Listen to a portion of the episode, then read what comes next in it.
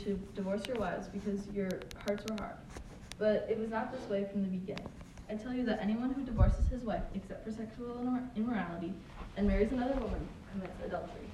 Then the disciples said to him, If this is the situation between a husband and wife, it is better not to marry. Jesus replied, Not everyone can accept this word, but only those to whom it has been given. For there are eunuchs who were born that way, and there are eunuchs who have been made eunuchs by others. And there are those who choose to live like eunuchs for the sake of the kingdom of heaven. The one who can accept this should accept it. Thank you. All right, so just to let you know what we're talking about, talking about today, based on our passage, uh, marriage, divorce, singleness, sex.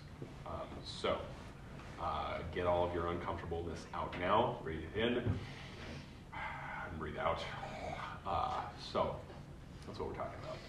Any observations as you hear that text, as you read it along with the voice that was reading it?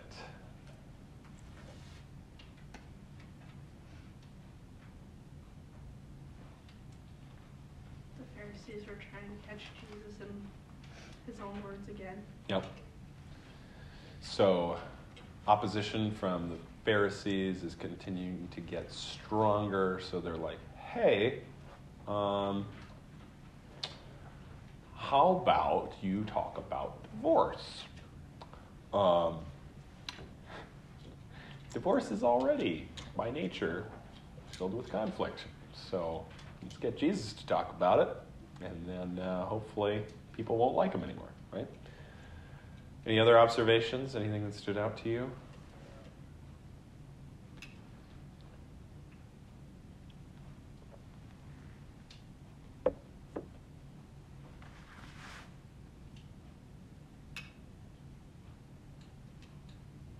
Cool. Um, so, what did Jesus say happens? There was something about. He was reading from basically quoting Genesis. Um, he talked about marriage, how that works. This is in um, verse, starting in verse four. I think it's four through. Uh, 6.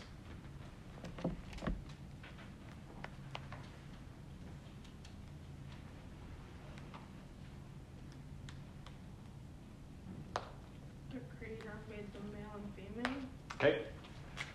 So we've got male. We've got female. God made that arrangement. Cool.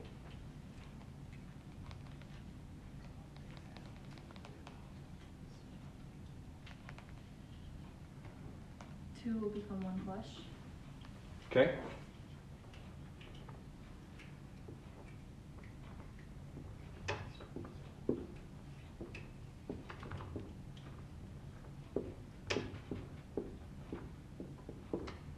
Okay.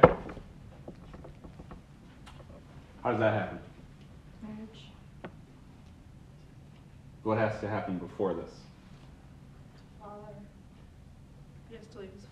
This guy, oh man, there's father and mother, and he has to leave and then be united to his wife, and the two will become one flesh. Now, the question um, what is that?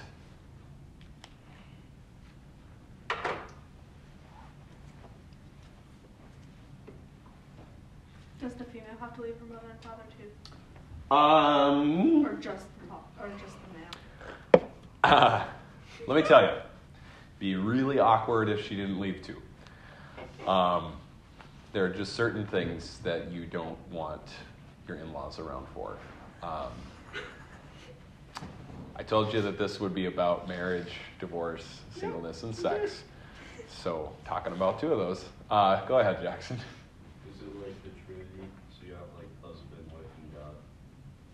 Okay. What do you mean? So like they're one. So like uh, they're like uh, uh, It's okay. uh, uh, so we can finish for me. Hmm? Can Jack? no. I thought you had your hand up. No. Is this like Super Akko Taco or something? I think No, I, I just don't have the words. I think it can. I think he's trying For to one say like how the Trinity they're all one but separate. That's Yeah. how it is. With Yeah. Okay, Pharisees. so you're, you're describing what it's like. Obviously, they don't become like conjoined twins, Yeah. right? Um, and they don't like they don't cease to have their own personalities, where it's like you are literally talking to Jess right now because we're one flesh. That's not how it works. We maintain our personalities, but there is this one flesh union. So I appreciate that you, you're maintaining, like the Trinity, there's distinct persons within the Trinity, yet there's unity within this one flesh union. Jack. Because they're, I'm cheating here because I was here first service. Okay. They're whole by themselves. Yes. Yep. But they come together as two to make one. Yeah, and that's again like like the Trinity. You know, none of them. It's not like, um, you know, Jesus is thirty three percent God and the Father is thirty three percent God and the Holy Spirit's thirty three point three. You know, like it's not like that. You know, they're they're each hundred percent. You know, this person and then she's one hundred percent her person, and when you put them together, one flesh you know, it's not 200%, it's still 100%. It's just different. Um, okay, one flesh. What is it? Bless you. Marriage. So we're talking about marriage when we say this. Yeah. Sure. Okay, what is marriage? Joshua. Uh, where you love someone that you married, your loved one, Okay. like the one you've been dating for a long time. Or not long, Right. too. You know, that can happen. Different cultures are like, let's just get to this, you know. Um, Some marriages don't even give you a choice. Yeah, I was gonna say with the love part. Um, what about arranged marriages, like mom and dad, like societies and cultures that are like mom and dad are going to choose your wife, or you know vice versa. Um, is love required in order for it to be a marriage, Devin? Getting the government involved with your relationship? Oh, the government. Um. Is the government required? Could could it be? Just a question. You know, um, could it be that you uh, go to a um, different country and you get married, and their laws are a little bit different. So when you come back to the states, the states don't legally recognize your marriage. Are you still married? Just a question to ask, Adam. How did they get married in like biblical times? Like, Yeah, did they kind of just say, how did it work? good question. Official papers. I, I don't think there would have been official papers, um, though Moses apparently says write a certificate of divorce, so there's paper that way. Um, but I, I don't know if there was a paper, you know, signed copy marriage license, you know, back then. Maybe it used to when they actually like left their father and mother. That's when it happened. Like, Okay. Um, so he leaves. because they'd only break away for that. Like, they, Okay. otherwise they'd stay in the house. Yeah. So he leaves. They get married. But what is, what is that thing? How do, how do you get married? There's a ceremony. Yeah. You eat cake. Oh gosh, I've eaten cake with a lot of people. Um, I'm not Mormon, so I don't think. I hope that's not. how No, this- it's part of the Oh, okay. I thought It's it's like, the mechanics of this is that you know. adding on. uh, yeah. Huh? A union? What do you mean? Like coming together. We're all using just the same words over and over again, right?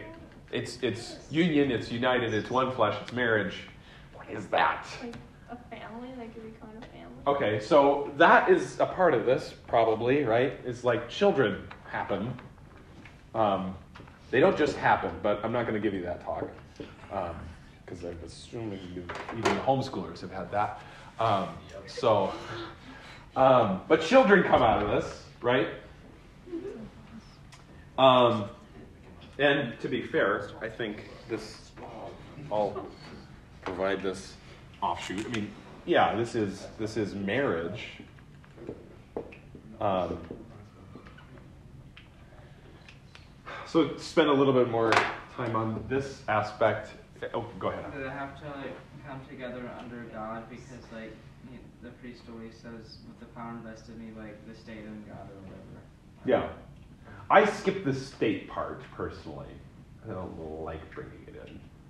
It is true that they're legally married by the state, but I don't have to say it because Nobody cares.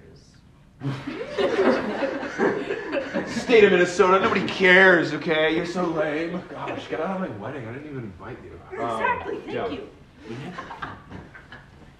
Okay. Um, I don't invite you. So there's a ceremony involved. Um, there's, okay, in the text, um, have not read that he who created them from the beginning made them male and female, and said, Therefore, a man shall leave his father and his mother and hold fast to his wife, and the two shall become one flesh. So they are no longer two, but one flesh. What therefore God has joined together, let not man separate. So, how did this happen? God fused them together. Yeah. Anybody find that a little weird? No. No? Okay, that's fine. Let's keep moving on. Um, God fused them together. Well, they're Yeah. Because I think there's a couple different ways of, of viewing this. Um, is one that, well, if you have sex with somebody, then you're married to them. Or that's how marriage happens. No. Um, it wouldn't. Thank you. No. Um, but that's how some people view this is that um, when you are, how this one fleshness happens is that two people have sex, and then that's how one flesh happens. Which kind of makes sense, you know, why people would think that. Um, and even Paul says something in 1 Corinthians 6 to the effect that um, you are united to Christ. He's, he's telling men not to um, have sex with prostitutes, okay? Hopefully, this doesn't make anybody feel awkward. Um, but he's telling men not to have sex with prostitutes. He says, You're united with Christ. Should I then, as a member of Christ, go and become united to a prostitute? By no means. So Paul seems to make some kind of reference to this one flesh union and saying it would be wrong for someone who's a member of Christ to then become a member of a prostitute that way. Um, so some people are like, well, how marriage happens is yeah, there's the ceremony, but then you know, two people they have sex, and that's really the one flesh union. Anya, you say that's not how it goes. Mm-mm. Okay. Um, why do you say that? Because then cheating wouldn't matter that much. You'd just be marrying to someone else. Fair. Um, Not- it's just still would be adultery, right?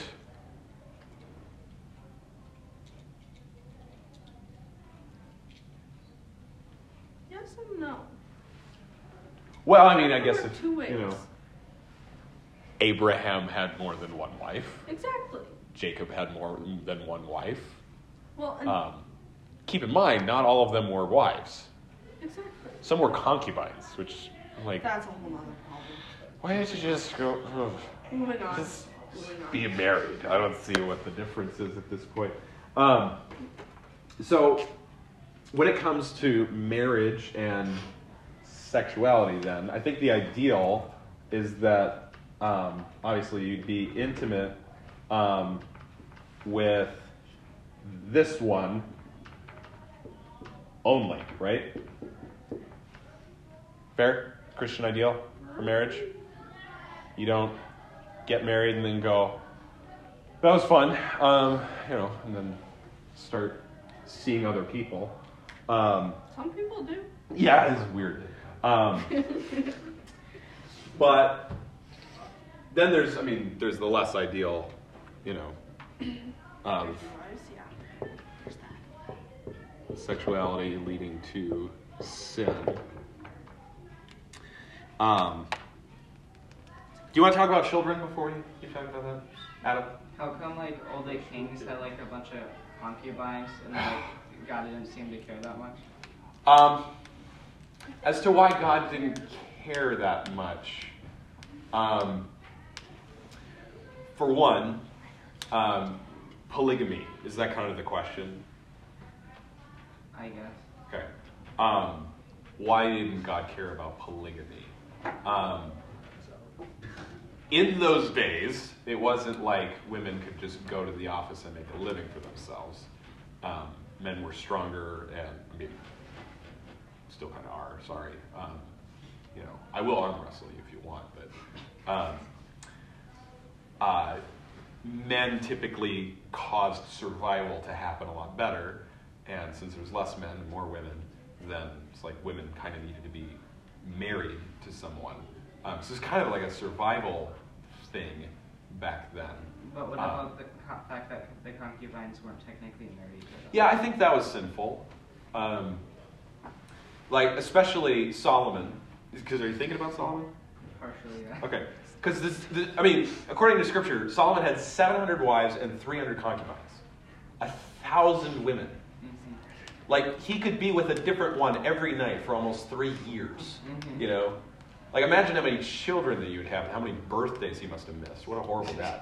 Um, but like in the Old Testament, in I think it's in Deuteronomy, um, Moses is telling the people of Israel, eventually you're going to get a king for yourself. What this king can't do is acquire lots of wealth, lots of horses, and lots of women.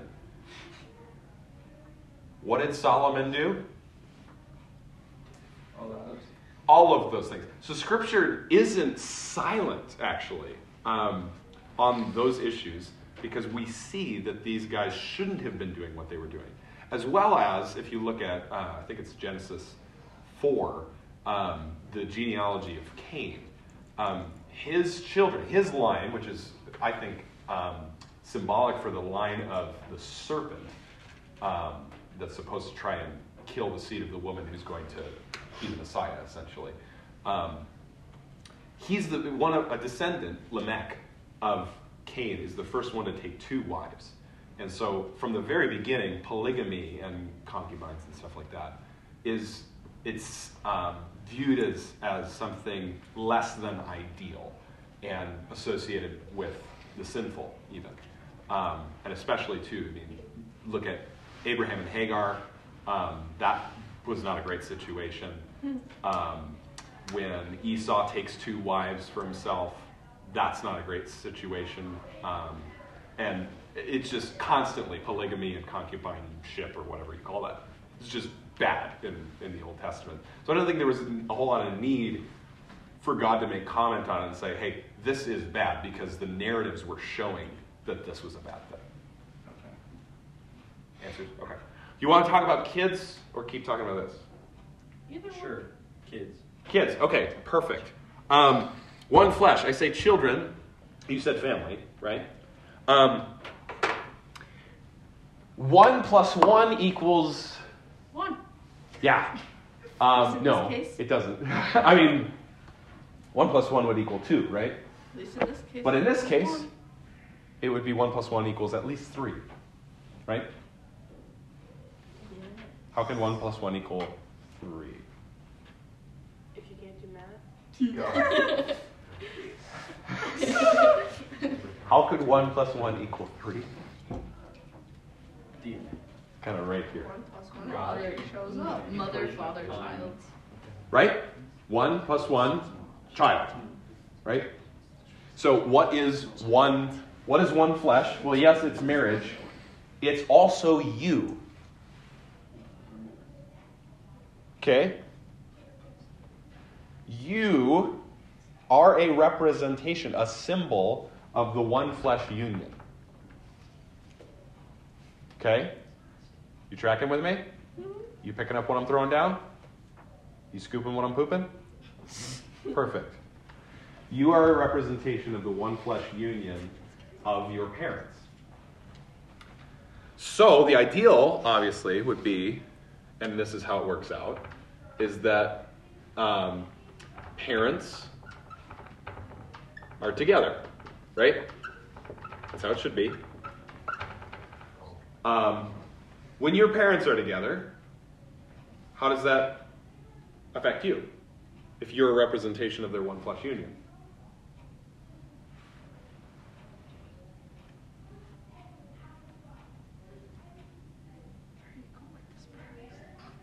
If your parents are together and you are a representation of their one flesh union, how are things for you?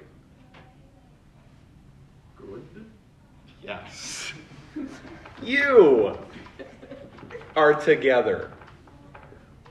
I mean integrated, not like um, like I've got it all together. This is fine because you know there's plenty of people who have their parents together. and That's not the case. Um, but integrated, which is different. What would be the less than ideal for this?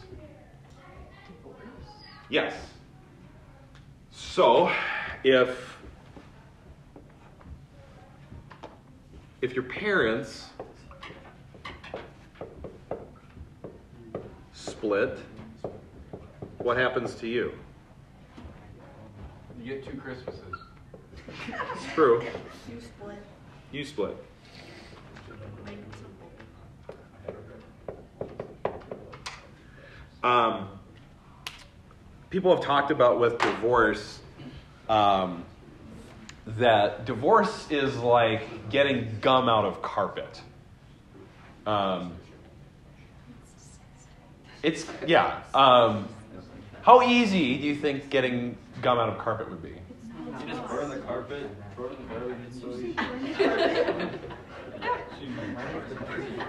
Don't throw it away, but burning it is kind of going to an Um, so from what I've read, uh, you have to like freeze the gum and like pick th- pieces of the gum off like one by one by one by one by one by one by one.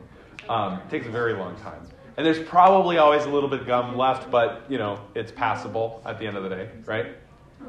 Um, people say that that's what divorce is like: is that you have, you know, one person is like the gum and you're the carpet, and you know the gum together, and that's great. But then you got to get it out, and you know there's still going to be like parts and pain and that kind of stuff. But you can get them out.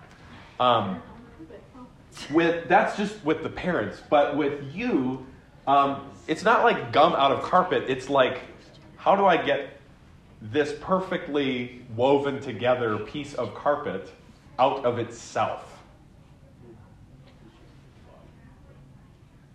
Doesn't really work.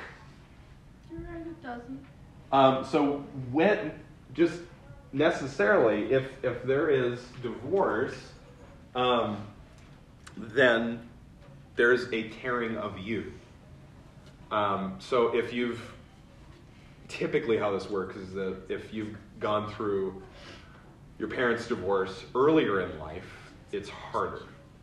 The older that you get, it's easier, but there's still damage no matter what. Um, and obviously, this isn't like directly out of our passage today. It's not like Jesus is saying, hey, let me tell you what happens to your kids. Um, but I've done research on this. I myself, my parents are divorced. Um, so, in trying to figure out what's going on with me, how, how does my life work in relation to this, um, here's, here's some of the things that I've found. Um, How messed up are you because of it, Brad? very messed up. Um, so, for one, let me just tell you um, some of the results of this. Sense of home um, is torn. Uh, so, part of this is because there was a home before divorce, but then after the divorce, there isn't a home because it's between mom's house and dad's house. So, especially if you're going back and forth, this is just how this works. It's like your sense of home. When people say home, it's like, mm, uh, how does that work? And for me, how this is kind of played out is that um, my sense of home, I don't really care about my surroundings all that. So if you've ever been around my desk, um, it's like I don't really care about my surroundings that much. So things get dirty because I, I don't really live there because I have no sense of home. I'm a, a wanderer, nomad, that kind of thing. So sense of home gets really messed up.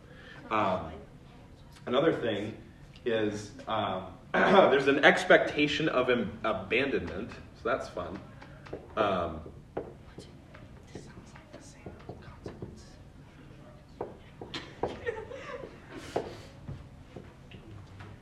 Um, so, if you have the people in your life who are supposed to love you the most um, leave, um, what are other relationships going to look like later in life? Um, and, you know, just for those of you who haven't gone through this yourself, if you know people who have gone through this, and there's a lot, this might be some of what they're dealing with. Um, so there's kind of an expectation of like, okay, mom and dad left, or at least mom did, or at least dad did in some capacity. Um, what hope could I have when I get married for that not happening? You know, it's like there's this generational sin and stuff like that. I mean, it's like I'm probably going to be abandoned by whoever I love. You know, so then it's like, well, it might be easier just not to do that. Um, there's also the possibility of emotional abuse. Um, so I'll say a word about that quick. Oftentimes, when parents get divorced, this is like the traumatic event for somebody in their, in their childhood. Um, and typically, you have to grow up faster in order to meet the challenge of that trauma. Um, so for me, I'm 15. My parents are getting divorced. Um, and it's like, well, uh, mom's having a tough time of it. So I'm going to be her emotional support for my mom. Yep. My, my mom and dad have been married for 21 years.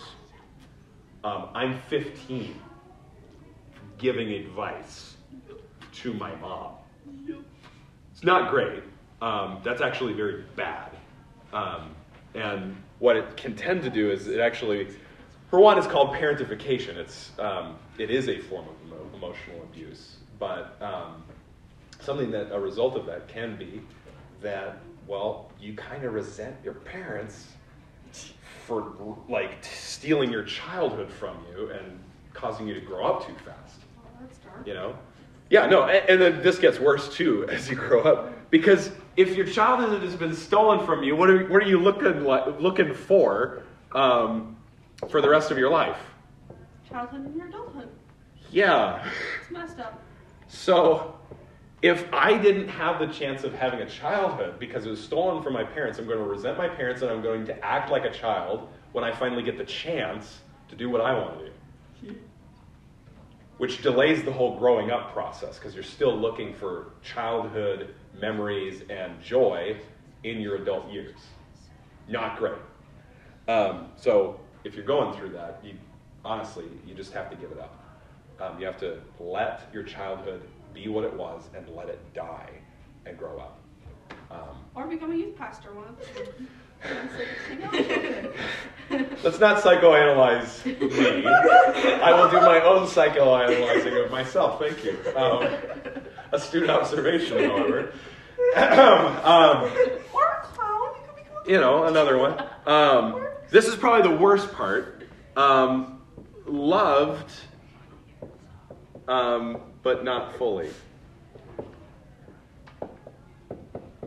Um, most of the time, when parents get divorced, it's you know they have the talk with you, and it's like, hey, you know, we still love you. Not that talk. Um, it's like, hey, we still love you. You know, it's just mom and dad have a disagreement and stuff like that. And they try to keep it very much like on their level of like, yeah, this is just something that's going on with me and dad, you know, or me and mom. Like, it's just, it's just us. It's fine. You know, it's nothing to do with you. It's not your fault. Nothing like that. And they try to kind of leave you out of it most of the time if they try to do this well. Um, but the message that inevitably gets communicated is that yes, you are loved, but not fully. And why I say that is because you are a representation of the one flesh union between you and your parents. Guess what? You are your mom and dad. Yep. Like, there are parts of you that are totally your mom. And there are parts of you that are totally your dad. And then there's this kind of like weird in the middle of like the uniqueness that God has made you. Um, but mostly, you are parts of your mom or your dad. So then, what happens if mom says, I can't stand your dad? We have irreconcilable differences. There's part of you that your mom loves because that's her. But there's part of you that your mom has irreconcilable differences with. It's like there's a part of you that I can't love. because I can't love it in your dad, or vice versa. So that's not great, obviously, is that there's an alienation between you and your parents then because you cannot ever be fully you with them. Um, and uh, just to let you know what happened with me, um, I resented my mom for several of these reasons for a while. So I started acting like my dad around my mom because I'm like, you, as punishment, are not going to be allowed to see the parts of me that you mostly agree with. Instead, I'm going to be way more like my dad and distance myself. So if, if you've gone through, um, if you're a child of divorce, these are some of the things that you might go through. I'm going to let you know, if this is you, that this is probably going to be some of the stuff that you deal with for the rest of your life, of unpacking some of the stuff of how did my parents' divorce affect me. And I, I mean, oh, there's a, a really good book um, called Between Two Worlds. This is where some of this is coming from. I've tried to read it, and I can get like a chapter at a time because it's like I don't know if you've ever experienced where it's like reading something or hearing something is super cathartic, and you're like, oh my gosh, this is really cleansing, but really heavy um, and kind of depressing. That's that book um, for me. So, um, but try to unpack it because the thing is, this is going to affect every relationship in your life. Um, so if, if any of your parents are, are divorced and, and they want to talk to me, it's like, I, I, it doesn't matter to me what the circumstances of your divorce uh, was. It's mostly just like, this is, this is how it's affecting your kids. Um, there's, there's going to be sin and hurt involved in this. Um, so that's children and the effects that divorce has on children. And, and again, for those of you who this isn't the case for, know that some of your friends um, are going this, going through this, and as well that you are a representation of your parents' one flesh union. Um, might be helpful to kind of view life differently a little bit. Um, so sexuality and sin, huh? I need a little bit more of this. Um,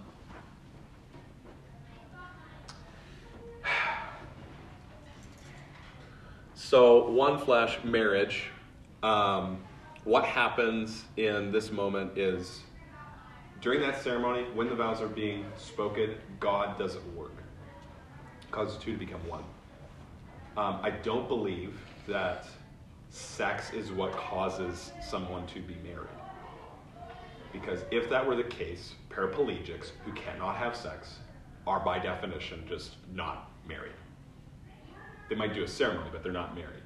And I don't think that that's how marriage works. I think it's much more about commitment and the vows and God doing work than any physical act that we can do.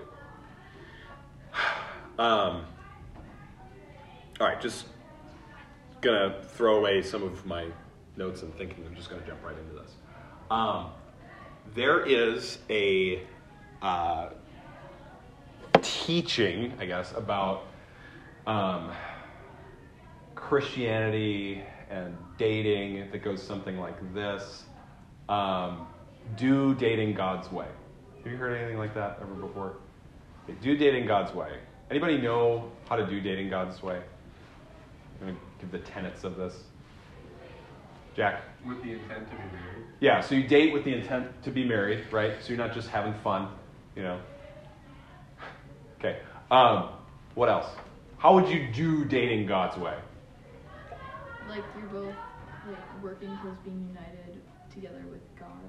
Okay, so there's the there's a spiritual aspect to it where it's like, okay, God's at the center of our relationship. Okay, good. What else? So we got we're dating for the intent of marriage. We're not just having fun, not knowing where this is going. We're also having where God is at the center of this relationship, even a dating relationship. What else? How do you do dating God's way? You take dating seriously. Okay, take it seriously. Partly with that thing of like, it's not just for fun. This is we're doing this to get married if we're if we're doing this at all, right? What about the physical aspect of this? Because we're avoiding that right now, probably because it's awkward. Jackson. Premarital sex is bad. Premarital sex is bad. Don't do it. Okay, your youth pastor's not going to say any different. But that's a big part of it, right? Is like, don't go too far. Big part of this. Boundaries. Boundaries. You should be a virgin when you get married, right? Preferably. Why are you doing it? Doing it this way? What will happen if you do it this way? Why do dating God's way? Because it turns out better. Because it turns out better, right? So, like when you get married finally, then your marriage will be better because you don't have all this sexual sin and baggage coming into your marriage, right? So, I mean, things are just going to be better, you know, and you're going to have crazy good sex, you know, that's going to be a part of it. So, I, I'm just saying, this is Christianity's messaging around sex in America is like, instead of telling young people sex is really bad, you probably don't want to do it, it's not that good. Um, what people have done instead has said, sex is awesome. I want you to have lots of sex. Sex is great, but I want you to do it da- God's way so that when you get married, you have all the sex that you want. It's going to be fantastic. Unless you have a question. I have a statement. In a statement. Um, um, I've heard from people like that, like when like they have premarital sex, they kind of like lose their identity and they don't really know who they are anymore. Yeah. Like, and instead of like dating. Yeah, so that's a part of this conversation too. Um, so just to let you know, okay, all the things you talked about, dating seriously, it's for marriage, um, you know, keeping God at the center, uh, staying pure, don't crossing boundaries, you know, make sure you maintain your virginity, all that kind of stuff, is so that things go better for you when you get married. Then you have a great marriage, the relationship's great. Uh, you have awesome sex. If you want to have lots of kids, God's just going to bless you, you know. Um, and then there's this other side of it with the sexual sin, right, that gets talked about as well. Of like, and, and this is an analogy that has actually happened at youth groups, and I hope it hasn't happened here, but this has actually happened where um, a youth pastor will have a rose, okay, the, like a flower, okay, and um, they'll pass this rose throughout the entire youth group. And the youth pastor is doing his speech, and he's like, okay, I want you to pass this rose everywhere around here, you know, and, and you know, smell it and feel it and all this kind of stuff. And then, you know, then somebody handed it to me at the end. It gets handed to him, and at the beginning, this rose was pristine and beautiful. And then he gets the rose, and imagine what it looks like. What does it look like? Yeah, petals are like, and it's, you know, like the rose, like it was like this before, and now was like, you know, like, um, doesn't look so great. And then, and then with a crescendo, the youth pastor says, now who would want this? And the analogy is that if this is how you treat your sexuality and you're just sleeping with whoever, um, then there are parts of you that are getting like torn off. Like parts of your soul are like being littered with every sexual partner that you've had. And then by the end of it, it's like, who would want this? Okay, listen to me. Jesus wants that rose. I everything that we just talked about about doing dating's God, doing dating God's way so that when you get married, it's better. I abhor that. That is a false gospel. Everything that I just told you, you know, being serious about your dating and putting God at the center and making sure you maintain all of these boundaries so that when you get married, you have an awesome marriage with lots of sex, lots of babies, and a great relationship. That is a false gospel, it's from the pit of hell. Because listen to how this goes. You do all this so that you have a great marriage and lots of sex and lots of kids. So, okay, you're telling me that the goal of following Jesus and submitting my sexuality to Him is so that I can please myself in marriage?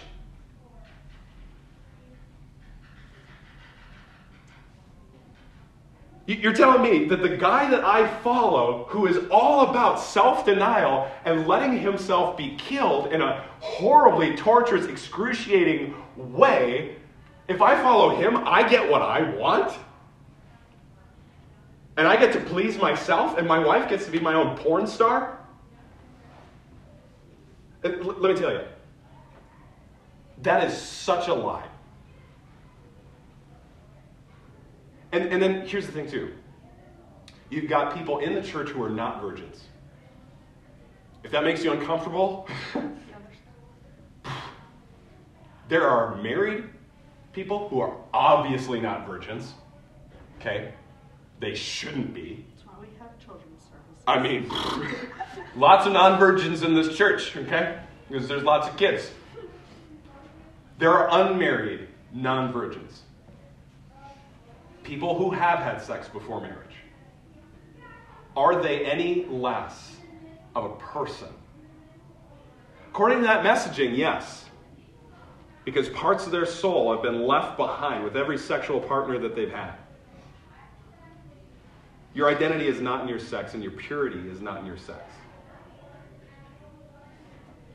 When Jesus comes and he sacrifices himself on the cross, he makes us clean. His righteousness and his purity becomes ours. So if you know someone who is not a virgin and they struggle with this, guess what? The gospel's for them. It's not like the gospel's for their forgiveness and then their sexual life is this whole other thing. It's like, no, the gospel is for their whole life. And, and you know, if you struggle with pornography, guess what? Jesus is your purity. Not in what you do or how many days you've gone without. And another thing is, I mean, how, how do you deal with this if you say, like, virginity is like the goal? You need to have, be intimate with one person only, and then someone gets raped. Somebody's abused. Like, you can't backpedal that message and all of a sudden be like, oh, but God gave a sacred purity. It's not how this works. So instead of, okay, one last. That messaging completely excludes anybody who's struggling with gender dysphoria or same sex attraction.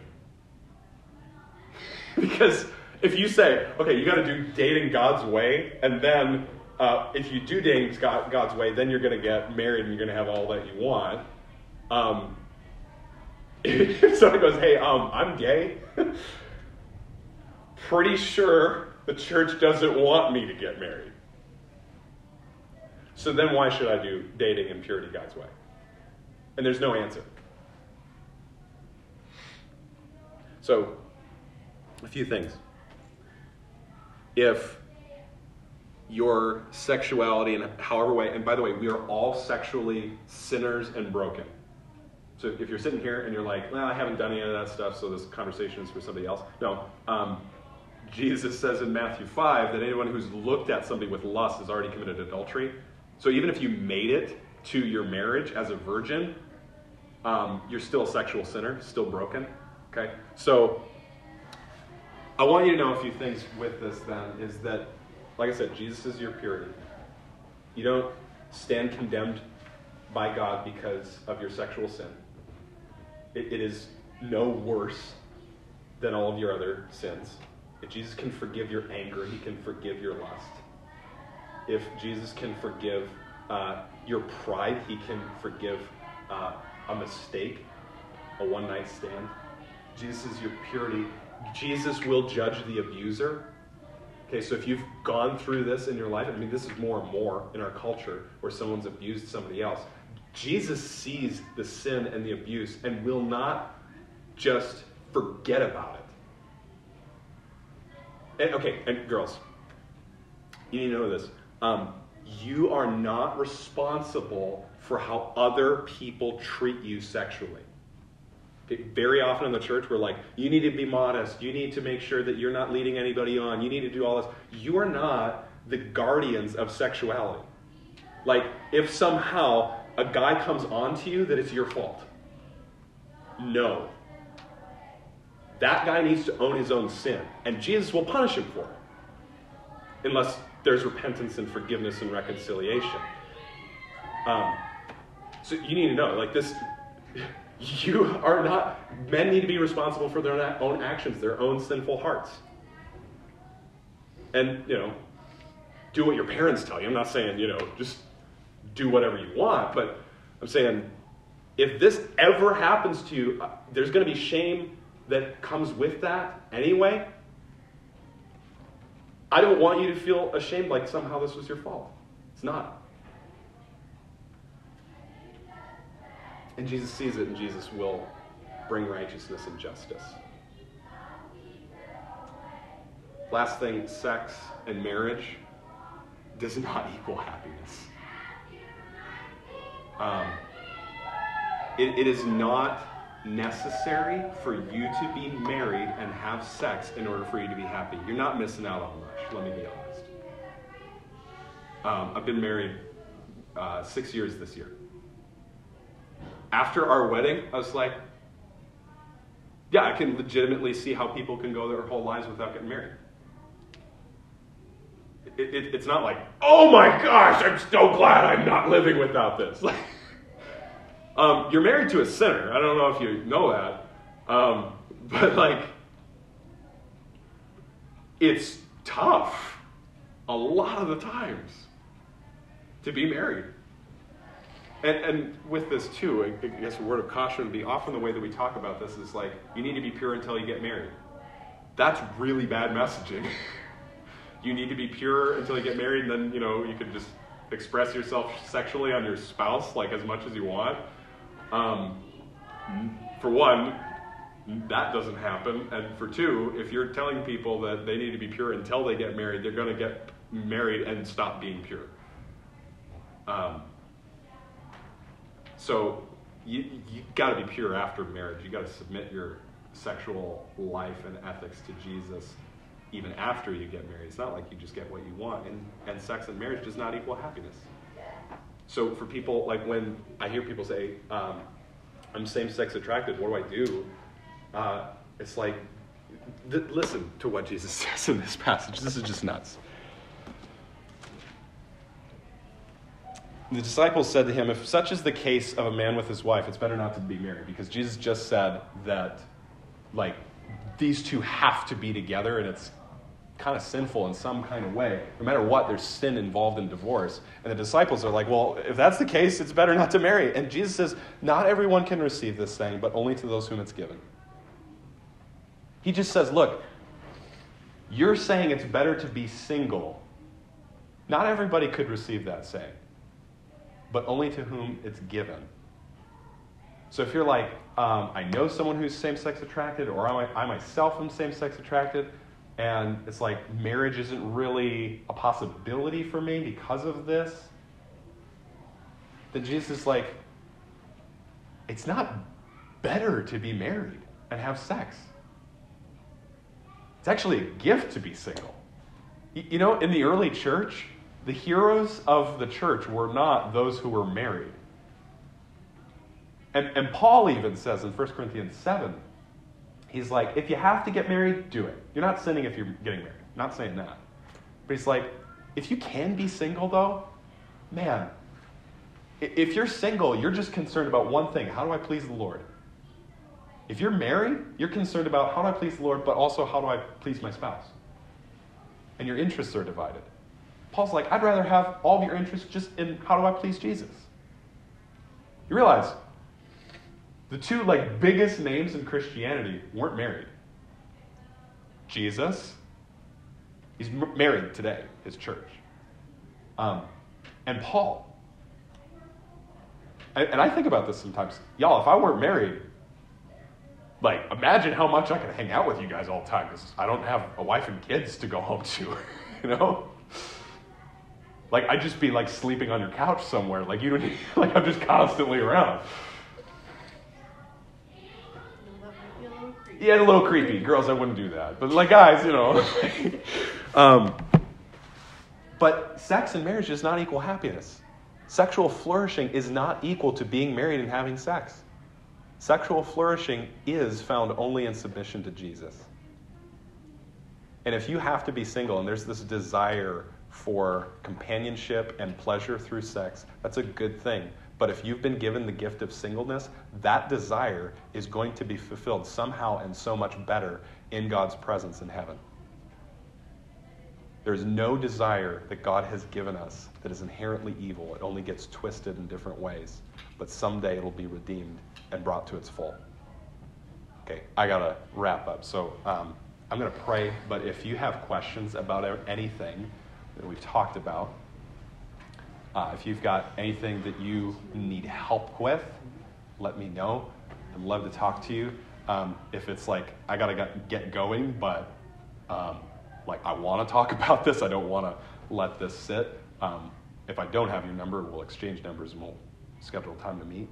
Um, this is heavy stuff, and our culture is talking about it a lot, and we're going through a lot of it ourselves. So um, don't leave this as an opportunity. Don't walk away from this opportunity to talk to somebody. So let's pray. Jesus, thank you um, that you are our ultimate joy and that you promise um, that if we follow you, there's wholeness in that. That yes, there's suffering. Yes, there's trials. There's being sinned against and sinning against others, but there's forgiveness and there's fullness in you.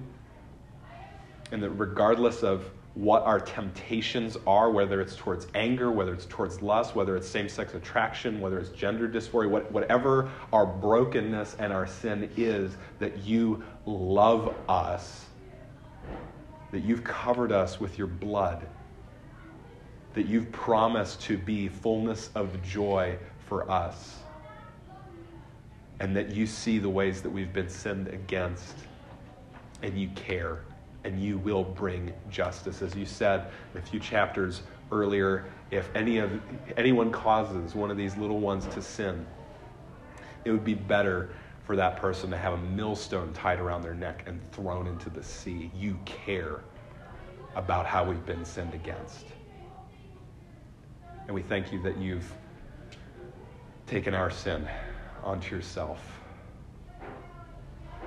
And that there's a promise that you will make someday all things new.